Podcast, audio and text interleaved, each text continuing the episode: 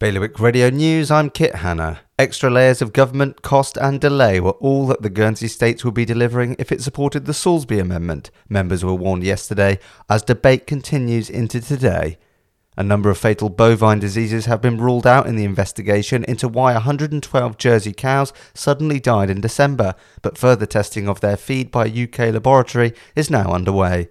There's new senior leadership at Agilisys after the CEO, who was at the top when the IT firm signed a multi million pound contract with the States of Guernsey, departed late last year. And a 33 year old man has been taken to hospital after crashing outside Jersey Police headquarters. For more on all of today's stories, visit bailiwickexpress.com. Your weather for today will be mostly cloudy with the chance of a shower and a high of 8 degrees. The wind will be a north to northeast light force 3 to moderate force 4. High tide is around 20 to 11 this evening. Bailiwick Radio News.